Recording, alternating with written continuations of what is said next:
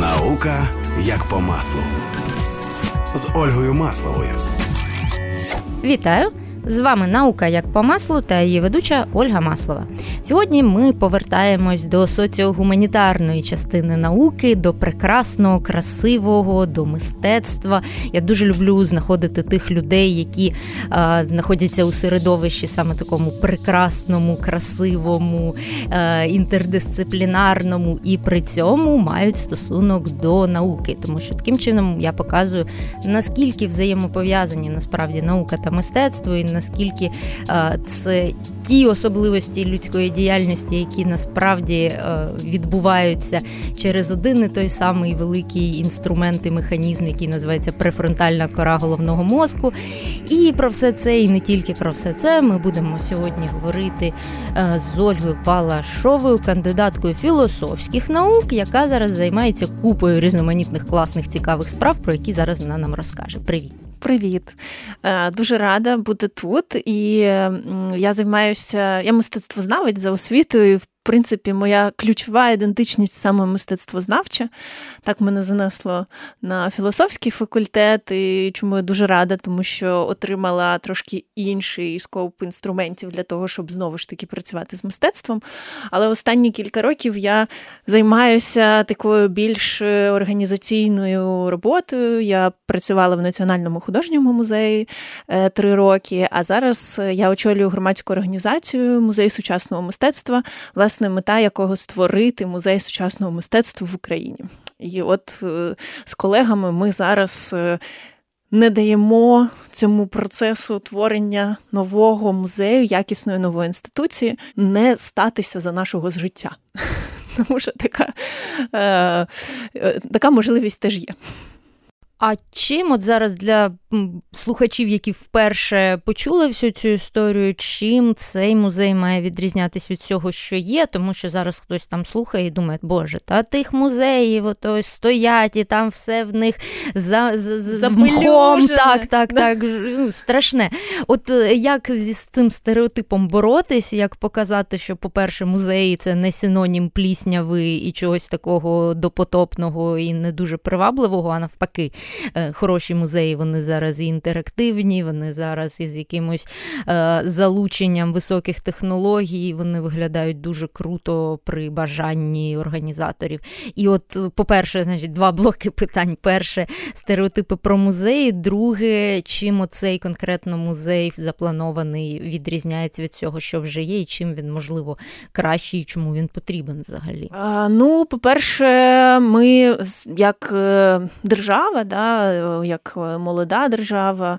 Я думаю, що процес е, такої державотворення, якщо ви хочете, так пафосно, е, він завершиться тільки тоді, коли буде створено в Україні справжній музей сучасного мистецтва, тому що останні е, трошки більше ніж 30 років Україна не закуповує системно твори е, в своїй колекції. Це означає, що ми зовсім не архівуємо нашу сучасність, да, там незалежної України. Ми не формуємо пам'ять про себе, і це теж. Ну, безпосередньо стосується, наприклад, нашої історії. Да, от е, найкраще буде пояснити е, тобі і твоїм слухачам саме через е, концепт пам'яті. Це означає, що ми живемо з амнезією, з тим, що ми не формуємо погляд на самих себе. Ми не зможемо розповісти про себе там наступним е, е, поколінням. Ми не працюємо з тим досвідом, який зараз є, відбувається. Він живий, є купа прекрасних. Е, художників, мистецтвознавців, кураторів, яким потрібна інституція. І так часто в Україні буває, що якщо ти хочеш працювати в якійсь інституції, ти маєш її спочатку створити. О, так. Да. Або якщо ти хочеш да, там, е, працювати на якійсь кафедрі, ти маєш цю кафедру створити. Так, ну, так.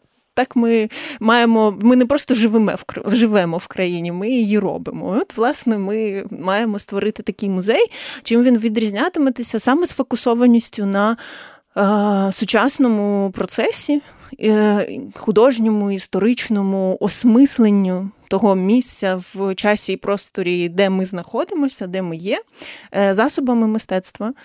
І е, це найкращий засіб для того, щоб встановити взагалі контакти з реальністю, тому що реальність настільки складна, що з нею дуже складно встановити такий безпосередній контакт, мені здається.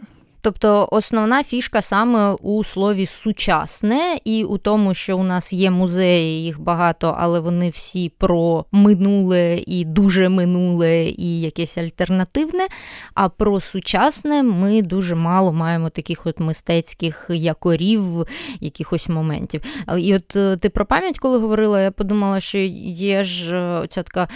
Е, версія, що якщо ми там в якійсь відпустці чи десь де ми є, і ми робимо там мільярд фотографій, е, то дві речі відбуваються. З одного боку, ми маємо ці спогади, ми можемо їх потім передивитись через кілька років. З іншого боку, ми трохи менше всотуємо якусь е, емоційну чуттєву складову цього переживання в моменті. Абсолютно. І, І тут важливий також також якийсь можливо баланс, коли ти не просто ходиш, втикаючи більше в телефон, ніж е, в ті якісь красиві місця, е, навіть для того, щоб зняти ці красиві місця, але по суті ти на них дивишся крізь телефон, а не повністю занурюючись.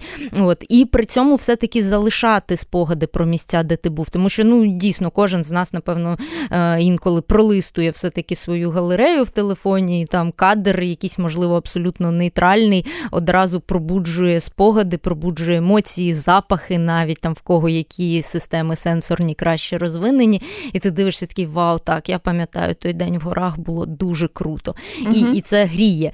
От, От як з точки зору цього цього музею, на чому ми ви робите акценти для того, щоб з одного боку цю сучасність відобразити, з іншого боку, не зробити це просто таким кліповим якимось форматом, де дуже багато якихось картинок, які просто можна загуглити. Ні, ну ну власне в цьому і полягає фах е, мистецтвознавця, е, щоб е, виявити ті явища, які в якийсь особливий спосіб. Е, розповідають про цю сучасність, свідчать про неї.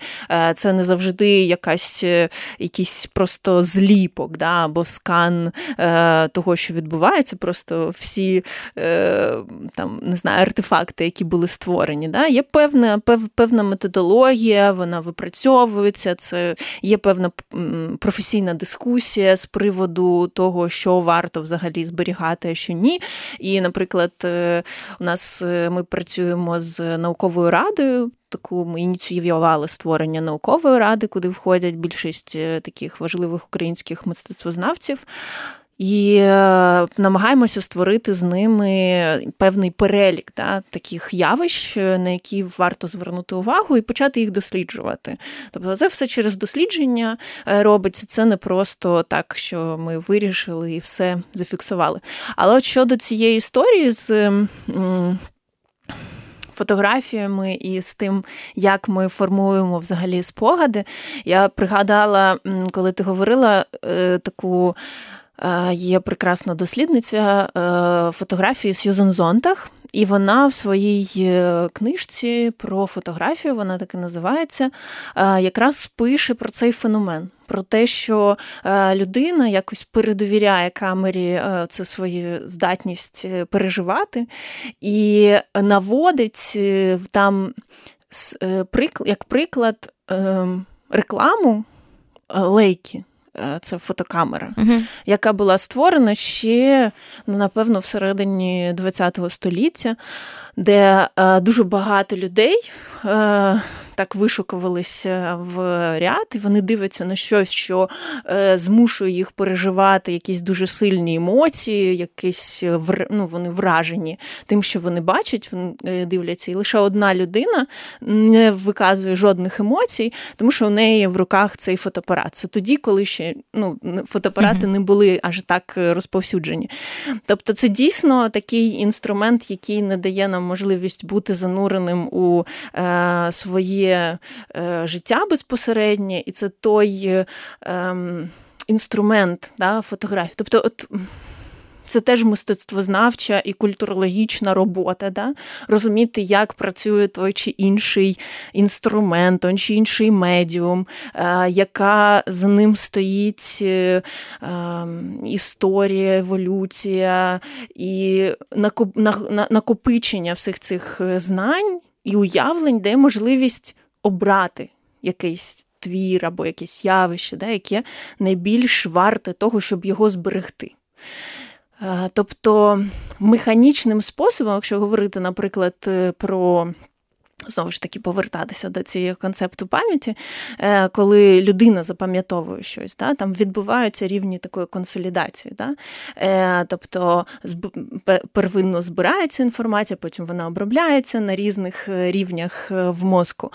От така сама робота відбувається із. Е, е, процесом формування да, е, цієї колективної пам'яті в музей. Просто музей це інституція, яка консолідує. Цю цю інформацію. Да? Вони е, мистецтвознавці, які там працюють, вони мають справу із сирим матеріалом і на основі якогось знання яке там освіти, просто надивленості, якихось своїх критеріїв професійних, вони е, фільтрують весь цей масив е, мистецтва і далі е, залишають щось для збереження. І все, що потрапляє в музей, е, воно не може бути звідти е, зникнути. Да? Тобто, це ми його архівуємо там назавжди. Це одна з основних функцій взагалі музею, яку дуже часто недооцінюють або про яку часто забувають, але дійсно це супер важлива і супер. Ем, як це сказати, ем, відповідальна да, історія, коли ми щось зберігаємо назавжди. Клас, я сиджу насолоджуюсь, тому що зазвичай е, я переводжу всі аналогії в біологію, е, бо це моє рідне. А тут е, гостя сама з цим впоралась прекрасно, чудово, обожнюю, тому що я на правах біологічного шовінізму вважаю, що все-таки в нас все пов'язане з біологією, тому що ми є біо, біологією по суті ходячою. Тому це, це але прекрасно. я просто Оль, продукт взагалі, от такої просвітницької роботи роботи, тому що я почала цікавитися взагалі ну, нейронауками і фізіологією, біологією з ще, я не знаю, кілька років тому, коли е, можливо. Сім, я не знаю, коли почався цей бум uh-huh. із е, ну, зацікавлено, коли стали виходити ці книжки, Пінкера. Ну, тобто, е, е, коли нейробіо. Е, біологія поведінки людини, да, яка нарешті українською видана. Да, Тобто всі ці в, в книжки сапольські. І е, потім я познайомилася із е, Сергієм Даниловим у Віті Комаренко. Я і зроблю е, коротку рекламу, що були у мене у гостях і е, Вікторія Кравченко, і Сергій Данилов, і Віктор Іванович в мене весь час в списку людей, які кажуть, так, так, я прийду, бо це це, це один із моїх улюблених викладачів, а, але який все ніяк не не добіжить до ефіру. А от, е, так, а от Данило і Кравченко були, і пропоную слухачам знайти ці випуски у списку подкастів. Вони були дуже цікаві. Так, це абсолютно блискучі. Е- розуми, да, якщо можна так сказати. І от нам завжди і з Вікторією, і з Сергієм, і з Віктором є про що говорити. Ми з ними е, зустрічалися е, для того, щоб формувати, от ділитися цим. Да? Тобто це фантастична якась. Е, ем, Ну, інтерес да, взаємний, тому що у них є дуже така непідробна цікавість до мистецтва. Е, теж з розумінням, це не просто абстрактна цікавість до мистецтва, це е, з розумінням того, як працюють механізми, які обумовлюють його появу. І так само у мене через е, е, до фізіології або до нейронаук е, через мистецтво. Да? І це збагачує з обидвох боків. І нам ми завжди ми просто можемо говорити годинами там протягом кількох днів взагалі, коли там ми з Сергієм працювали, робили лекції е, разом, і ми просто могли на кілька днів випадати із реальності, просто обговорюючи ці деталі, тому що е, це як дві. Ну, системи знань, Да? вони зустрічаються, але виявляється, там так багато всього спільного, і все можна пояснити одне через одне. І це супер цікавий досвід один з найбільш надихаючих взагалі за останній час. Мені здається, просто що саме на цьому треба акцентувати дуже увагу, тому що досі є оцей стереотип, що науковці це якісь сухарі, які абсолютно далекі, і це не пов'язані речі. А митці це якісь люди, які відірвані від усього, і вони на своїй хвилі і взагалі нічого не розуміють е, у житті. Оці два таких страшних стереотипа. З ними треба боротись, звісно, тому що ще раз повторюсь, і наука, і мистецтво це е, ті способи, ті види діяльності, діяльності, які доступні тільки людині як виду, через те, що у нас є оця нова еволюційна структурка у мозку, так, префронтальна кора. І от саме завдяки цьому ми такі класні, такі е, залюблені у свої дослідження та творіння якихось е, мистецьких витворів. Ну, тобто, це це дуже класно. Хочу повернутися ще до твоєї особистої історії, до твоєї кандидатської дисертації, і до того, як ти взагалі дійшла до такого життя від свого дитинства до сьогодні. Oh my God. Кандидатська дисертація. Я просто дуже хотіла е, викладати. Тобто я знала, що ще навчаючись в академії, що я б хотіла дуже ділитися цим знанням, тому що в мене є переконання, що я не розумію, як е, люди живуть без того, що знаю я. Ну, тобто, Клас, що, клас. Що, що вони взагалі, як вони взагалі можуть жити і не усвідомлювати, що є така фантастична, ну просто область. Е, Е, людської діяльності і знання, яка просто. Ці дані, да, ця інформація, вона настільки збагачує е, твій повсякденний досвід да, і життя, що мені дуже хотілося цим ділитися і так всім ви уявляєте, це може бути так. Е, І я хотіла викладати, і тому я е, свідомо пішла не в аспірантуру, не в академії, а саме щоб розширити інструментарій, тому що у нас дуже архаїчна насправді освіта мистецтвознавча. І, напевно, не тільки мистецтвознавча, але філософська, очевидно, давала значно більше можливостей. І я пішла в аспірантуру Шевченка на філософський факультет, і з задоволенням ходила там ще на філософські е, лекції, надолужуючи акідем різницю. І, зрештою, е, е, захистила дисертацію про медіамистецтво. Це мистецтво на межі новітніх технологій і. Е, те, що виникає да, на з, е, на території, де мистецтво заходить і освоює новітні технології, да, ще від е, е, старих медіа, як фотографія і кіно, до нових медіа діджитальних різних. І от, власне, про це три роки. Думала, і потім створила курс, потім вже стала викладати. І вісім років викладала в художній академії різні курси, але е, все одно переключилася більше. Ну, я завжди цікавилася е, сучасним мистецтвом і українським мистецтвом, і тут просто ну, дуже багато роботи. І, зрештою, опинилася в Національному художньому музеї. Мене запросили туди на роботу. І е, я думаю, це був один з таких теж дуже особливих досвідів, е, тому що такі контакти з е, самим предметом, який ти досліджуєш, не книжковий, не а, такий, коли ти приходиш до музею з. Ем, через парадний вхід, да, і коли ти кожен день е, в близькому контакті з творами, це зовсім інше. Ну, зовсім інше. Це як, напевно, для тебе там працювати в лабораторії, або просто е, бути книжковим таким е, дослідником, або просто безпосередньо мати цей контакт. От. І, власне, мрія про те, що хочеться працювати і займатися дослідженням дослідженнями в інституції да, яка відповідає всім сучасним е, якимось потребам, да, і формувати, і яка могла би формувати і контекст, і ландшафт е, інституційний, і е, міжнародну якусь діяльність вести. От змусила, власне, займатися створенням такої інституції. А як взагалі в дитинстві ти чим цікавилась? Ну, ну звідки прийшла оця любов, яка просто з тебе е, сяє і навколо тебе такою аурою відображається? От звідки ж воно мало з'явитись? О, воно з'явилось, я думаю, я думаю, що зі школи, коли.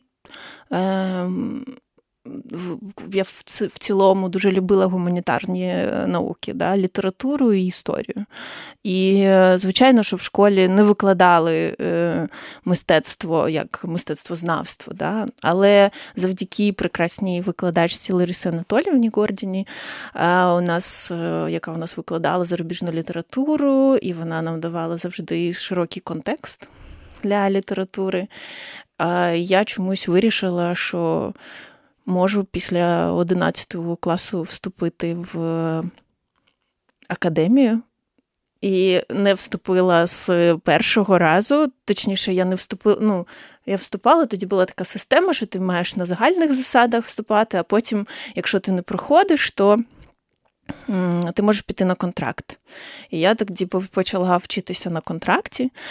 Потім згодом мене перевели на бюджет я перепоступала. Е, але от е, коли опинилася в академії, я зрозуміла, що це, от, напевно, дуже е, нечасто таке трапляється в житті, але я одразу зрозуміла з першого курсу, з першої пари, що це я в правильному місці знаходжуся. І всі п'ять років свого навчання я була абсолютно щаслива. Я ходила по коридорам, я думаю, боже, яка я щаслива, що я тут е, навчаюся, що я маю можливість спілкуватися з цими викладачами, що я маю можливість працювати в цій бібліотеці, бачити цих людей, е, бути частиною цього процесу. Хоча мої батьки і моє середовище, ну, з не знаю, з ну, того життя, да, і, там підліткового взагалі про це не е, ніяк не було, не мало стосунку до мистецької сфери. А тепер ти вже всіх навколо себе закохала в мистецтво і в музейну справу, так? Я да. Тобто, мені ну, я дуже щиро просто передаю. Я думаю, що це одна з головних взагалі головних інструментів. Да? Ну, навіть це не інструмент, це ну, єдина можливість. Да? Ти можеш просто це те, що робили мої вчителі, насправді. Да? Тобто ти можеш просто показати, як це цікаво. А Показати, не розказавши, що це цікаво, не назвавши, а просто через своє захоплення, через свій, е, свої відкриття, які які там ти ти робиш протягом е, е, занурення в предмет. Ти можеш просто це ну, показати, і це неможливо підробити. Ну, Мені здається, це працює насправді навіть не тільки із мистецтвом і з викладанням, чистим викладанням, тому що я сижу і розумію, що в популяризації науки абсолютно ті самі закони. І насправді в мене, напевно, теж та сама мотивація, така трохи нарцисична про е, те, що, господи, як можна жити, не знаючи того, як воно там все всередині красиво. Боже, дивіться, які ці клітинки прекрасні. Ну, альо, задумайтесь, от ви зараз слухаєте, а вони у вас працюють, у вас там їх трильйони, ваш мозок зараз там те робить, це робить. І це просто вау! Дуже-дуже хочеться цим ділитись. І, звісно, що на різних людей воно теж трохи по-різному діє, тому що є люди, які сприймають от такий емоційний формат подачі, є люди, е, яких воно може навіть трохи відлякнути. Е, але це, як то кажуть, індивідуальні особливості і ніколи не можна бути однаково привабливим для усіх, тому це також абсолютно нормально. І я, до речі, згадую про Своє знайомство з мистецтвознавством, наскільки воно там в мене було, е, я закінчила школу мистецтва. У мене якраз був предмет історія мистецтва і ще е, під час навчання в школі. І теж був класний викладач, дуже Олександр Петрович, е, в якого от завжди було цікаво дізнаватись щось абсолютно таке скажене, тому що це були часи, коли інтернет був дуже дуже повільний і вночі дешевший, ніж в день, і якщо хтось подзвонив, то в тебе картинка на один мегабайт не завантажилась. От Тому е, якось дізнаватись про багато що з інтернету, як зараз можна, як можна зараз там віртуально відвідати музеї, найкращі світові і так далі. Е, там Ми ми не могли в своєму шкільному віці, але ми могли послухати урок е, історії мистецтва, де людина, яка це бачила і яка про це читала, розповідала, і також із захопленням. Якісь закономірності, якісь тенденції, які у мистецтві були, тоді можна було вловити і зрозуміти. Я знаєш, що подумала, що що ще тут працює, і це не просто захоплення і така емоційна розповідь, а це ще е, спостереження за собою, як ти е, ну, щось для тебе стає зрозумілим, да? або як ти дійшов якогось висновку. І коли ти не просто його ну, присвоюєш, да, якісь, якісь оброб... там, читаєш про щось, або дізнаєшся, там, береш участь у семінарі, обробляєш інформацію, потім її просто змінюєш, але ти запам'ятовуєш ще і цей процес е, е, зміни в собі, да, як знання яке ти опановуєш, як воно змінює твоє ставлення. Або...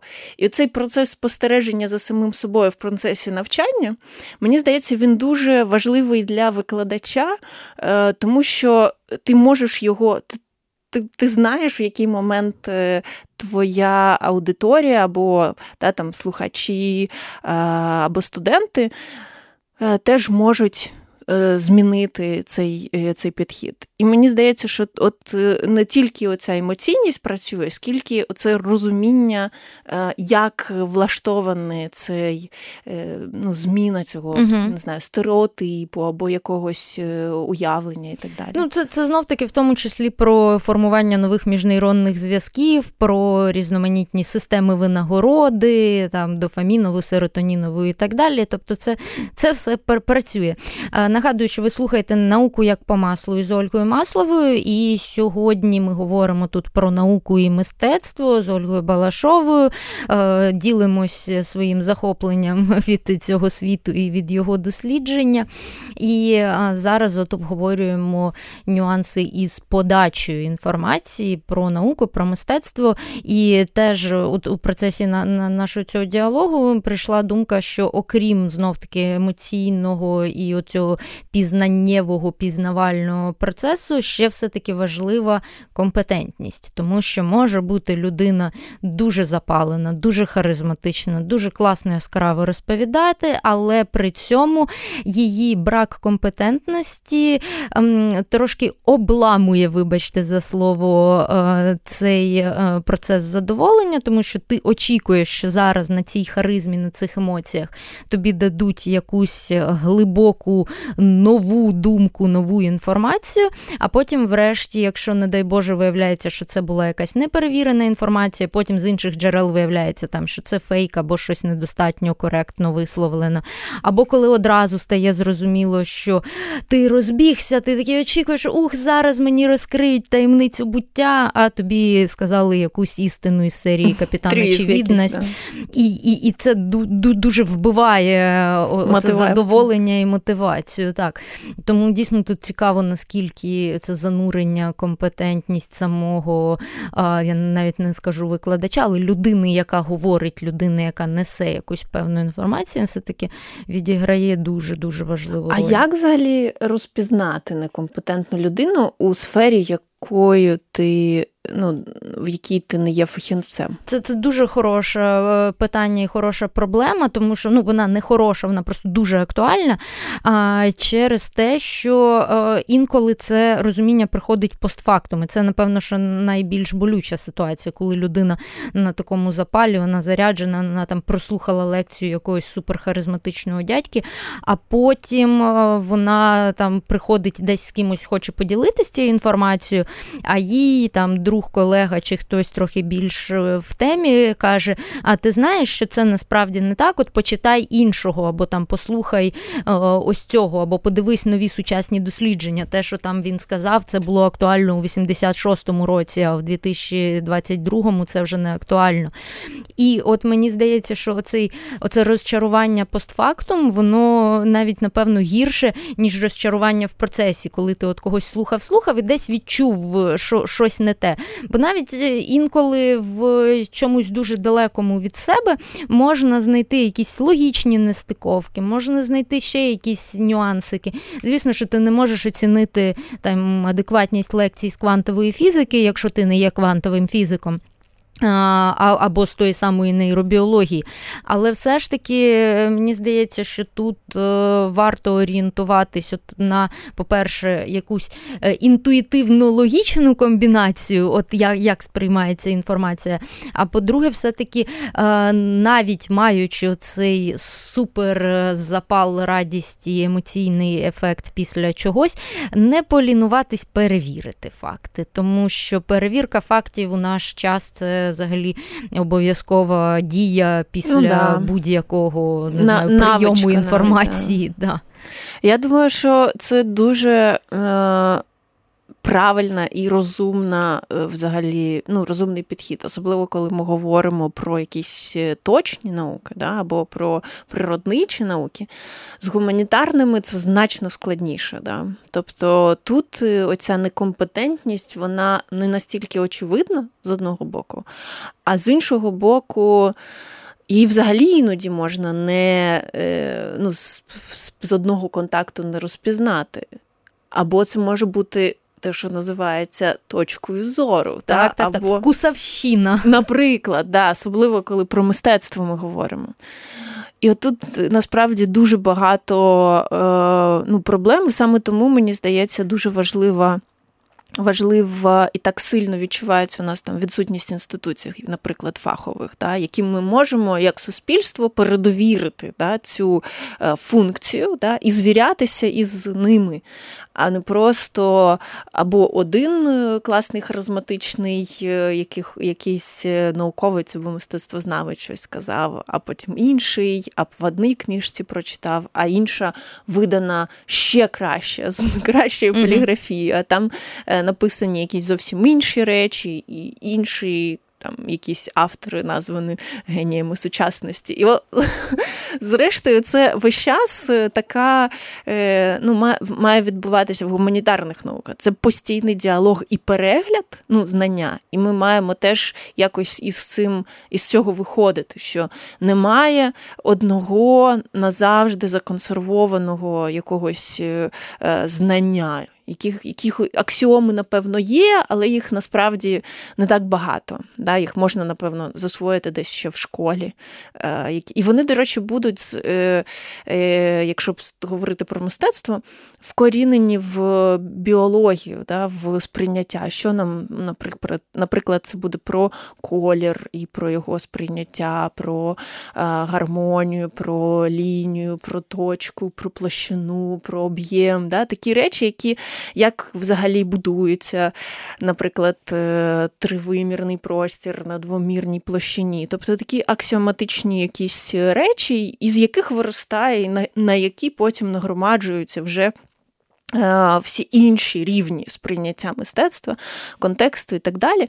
Але далі, все, що за цим біологічним рівнем, воно весь час знаходиться в такому рухливому стані і весь час обговорюється, тобто воно весь час моделюється. І потрібно слідкувати не тільки е, за, ну, треба слідкувати за дискурсом. А, Або, ну, взагалі, І там весь час щось переглядається, весь час е, нові з'являються погляди на попередні якісь е, епохи або явища в культурі. І це прекрасно, тому що це весь ну, дає можливість зрозуміти, наскільки ми е, змінюємося да, по відношенню до тих, які ми були там в 17 столітті або навіть в 20 столітті, і що змінюється саме. Тому що це завжди той актуальний дискурс, який є, він завжди про нас, про нас сьогоднішніх і що для нас важливо. Ми завжди обговорюємо те, що важливо для нас, і як наші погляди змінюються. І це дозволяє нам в інший спосіб подивитися на те, що було раніше. І за цим дуже цікаво слідкувати. Але ось знову ж таки цих якихось е, визначених якихось речей разом завжди їх нема. Тобто це розуміння компетентності, воно лежить в якійсь іншій площині, і цікаво подумати насправді, де саме. Угу. І напевно, що дуже е, популярною і важливою була б якась така, не знаю, нейромережа або, можливо, якийсь інший спосіб а прогнозування, що буде саме вважатись вищим пілотажем, що буде вважатись супермистецтвом там через кілька кроків від сьогодення, тому що ми знаємо багато ситуацій, е, прикладів мистецьких, коли там щось при житті автора вважалось ну, таким посереднім, десь там лежало в нього в майстерні, а потім після смерті автора або там через певний період раптом почали це вважати вау, та це ж було мистецтво, це було круто, і воно там продавалось за шалені гроші і так далі. А можливо, якби перегорнути цю ситуацію, коли людям, які зараз сидять і роблять щось навіть на їхню думку. Ну, таке собі сиджу, роблю. Якби їм прийшла якась е, а, інформація з майбутнього про те, що ти знаєш, що ось це це буде супертренд через кілька років.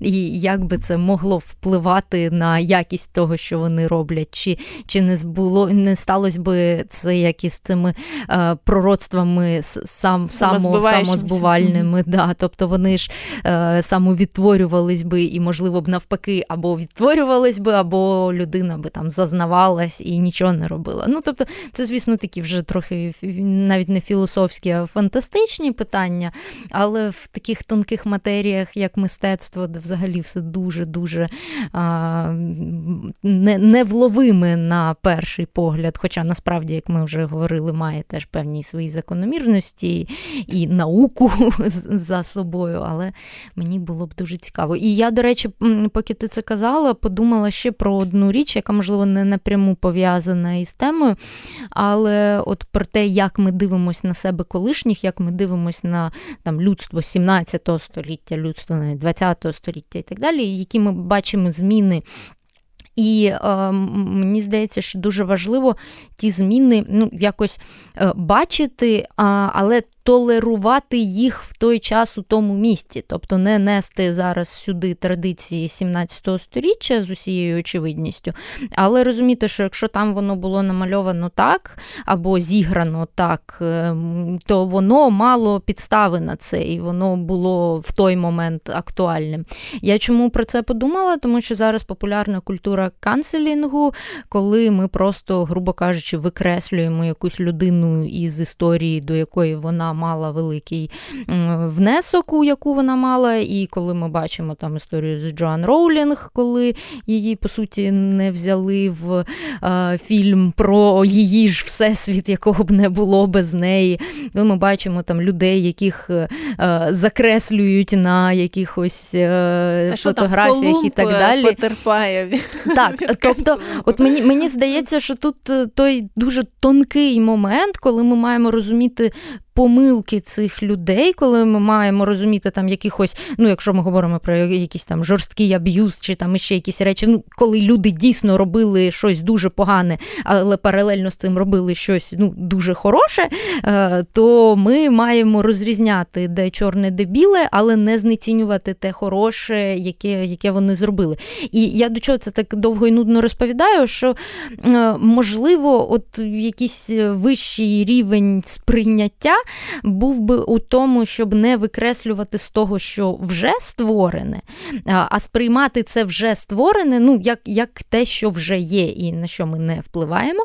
А у нове е, брати до уваги всі ті правильні абсолютно тенденції, всі всі ті зауваження і всі ті нюанси, які ми маємо. Тоді ми е, будемо мати якраз цю динаміку. Тоді люди, які нас, сучасників, будуть бачити як е, щось минуле, будуть бачити цю логіку, будуть бачити ці зміни і будуть бачити цей розвиток, а не будуть е, не розуміти, чому що що тут це взагалі прекрасна відбувалося. ідея, насправді, але я думаю, що це неможливо ну просто просто для людини, е, тому що коли ми сприймаємо якийсь е, матеріал, да, ми щось бачимо, ми його сприймаємо все одно через свій досвід, е, через ту систему понять, е, стереотипів, образів, яка нам доступна. І е, от мистецтвознавці, їх фах пов'язаний з тим, що ми, коли дивимося на минуле історики мистецтва, да, то воно ми реконструюємо в свою епоху для того, щоб зрозуміти той те чи інше явище, як воно виникло в тому контексті, да, і в чому полягає е, його особливість. Але ось це редукція, да, оце е, спрощення або е, фільтр, да, який накладає кожна епоха на мистецтво минулого. Це завжди стається. Це не тільки про сучасних людей, е, це стосується ну, всіх. Ну, Так само, як, наприклад, е, відфільтрувала е, християнська культура відродження, наприклад, да? відроджуючи античність, купа всього пов'язаного із фізіологією, життям тіла, із гомоеротичністю, просто да?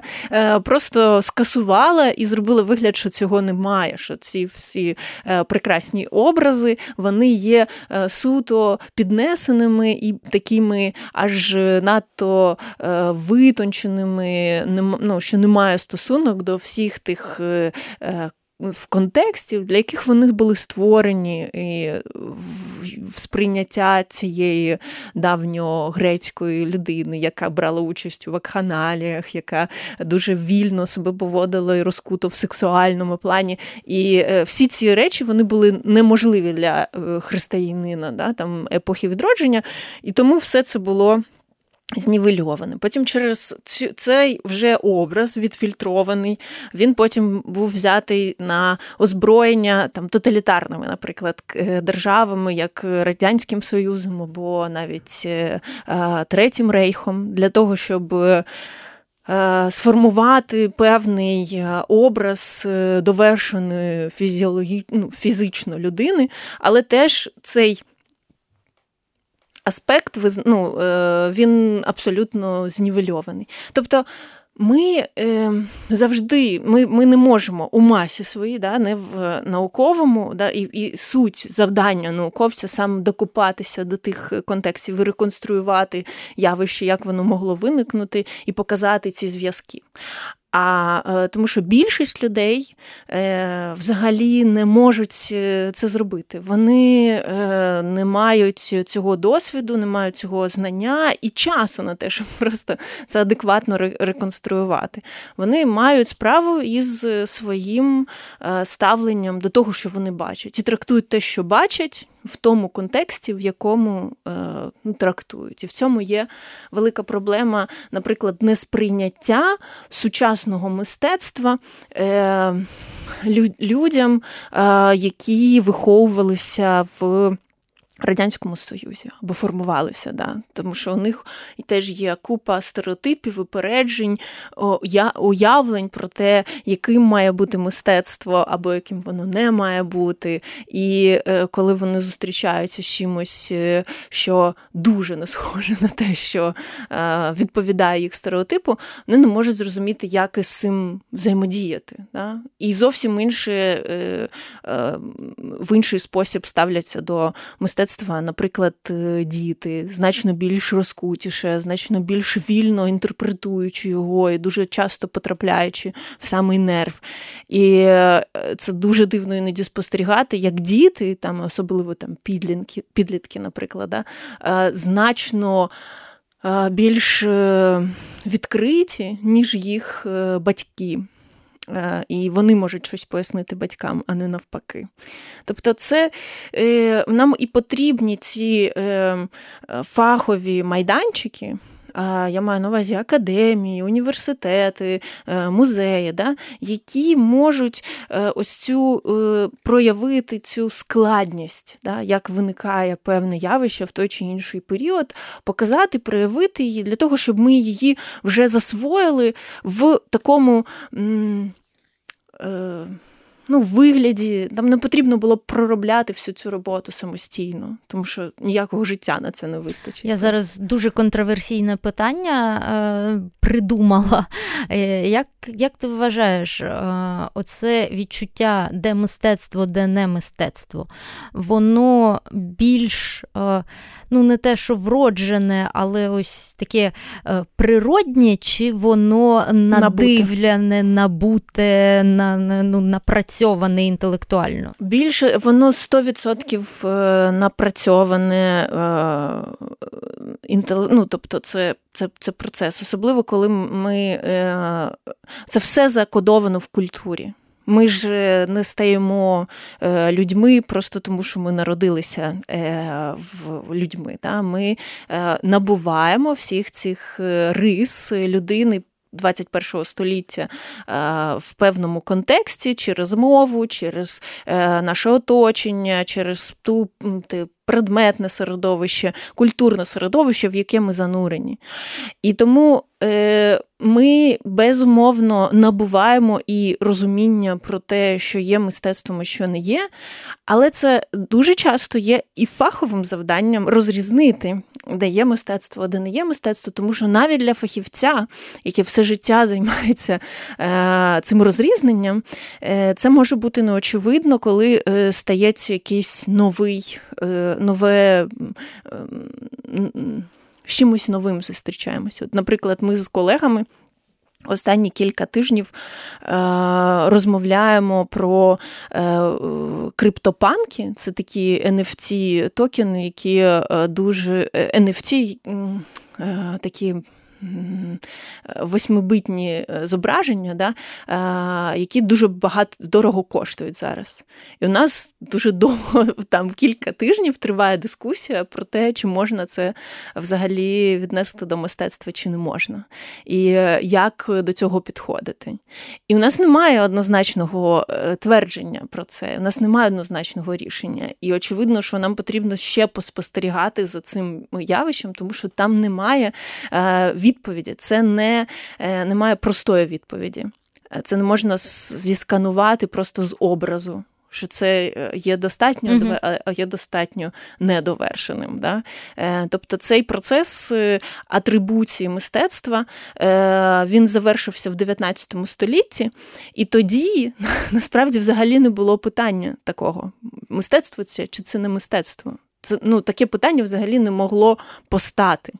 Е, тому що були норми, правила, е, розуміння, е, тобто не мистецтва на території мистецтва не могло виникнути взагалі. А коли виникає територія мистецтва, коли там з'являються якісь речі, які не питому пов'язані із мистецьким процесом, цим процесом слідування цим правилам, навчання навчання, там якимось азам, е, композиції, е, всім цим заздалегідь прописаним. Або неписаним правилам, ось тоді починається взагалі цей цей процес. І це відбувається з появою фотографії і з другої половини 19 століття, і взагалі стає е, ну, таким неуникним да, ця проблематика, коли з'являється редімейт і е, дадаїсти заносять в е, галерею, в мистецький простір на територію мистецтва е, там. Сушку для бутилок, наприклад, Дюшанівську, да, або потім е, пісуар. І от там вже далі все дуже складно. Ну про це можна нескінченно, звісно, говорити, але в нас уже останні хвилини. Тому фінальна традиційна рубрика моєї передачі три тези від гості. Які три тези е, дуже коротко хотілося б тобі, щоб люди почули, засвоїли і пам'ятали. Вони можуть бути пов'язані з тим, про що ми сьогодні говорили, можуть бути не пов'язані, просто такий собі е, крик душі у лаконічній формі. Ох, е, ну. Мистецтво це не тільки естетичне, але й інтелектуальне задоволення, і не треба собі в ньому відмовляти. І я думаю, це дуже важливо розуміти. Ходіть в музей, тому що е, там ви можете, особливо в музеї сучасного мистецтва, е, тому що там ви можете зустрітися з новим взагалі для себе, да, тим, чого в вашому контексті не не виникає е, і не може виникнути, тому що ми завжди ходимо по одним і тим самим стежкам. Ми так. Влаштовані, да, світ нам... як контекстна реклама весь час да. просто підкидає все те, про що ми і так питали. Абсолютно, да. Ці ж алгоритми теж ми придумали. Так, так, да? так. От. І взагалі давайте простір для неможливого. Ну, тобто, для того, щоб воно могло бути присутнім в вашій, в вашому житті. Не треба мати всі відповіді на всі питання заздалегідь. Клас, клас. Дуже подобаються всі всі тези. І до останньої, я думаю, кожен слухач додумує собі щось, щось цікаве і, можливо, відкриє собі шлях до чогось невідомого. Дуже дякую Ользі Балашовій за те, що знайшла годинку для того, щоб поговорити. Сподіваюсь, ви теж отримали е, інтелектуальне і естетичне задоволення і погуглите про музей сучасного мистецтва і про те, що можна побачити в цьому сенсі в Україні. З вами була Ольга Маслова та наука як по маслу. Громадське радіо. Слухайте, думайте. Наука як по маслу з Ольгою Масловою. З Ольгою Масловою на громадському радіо.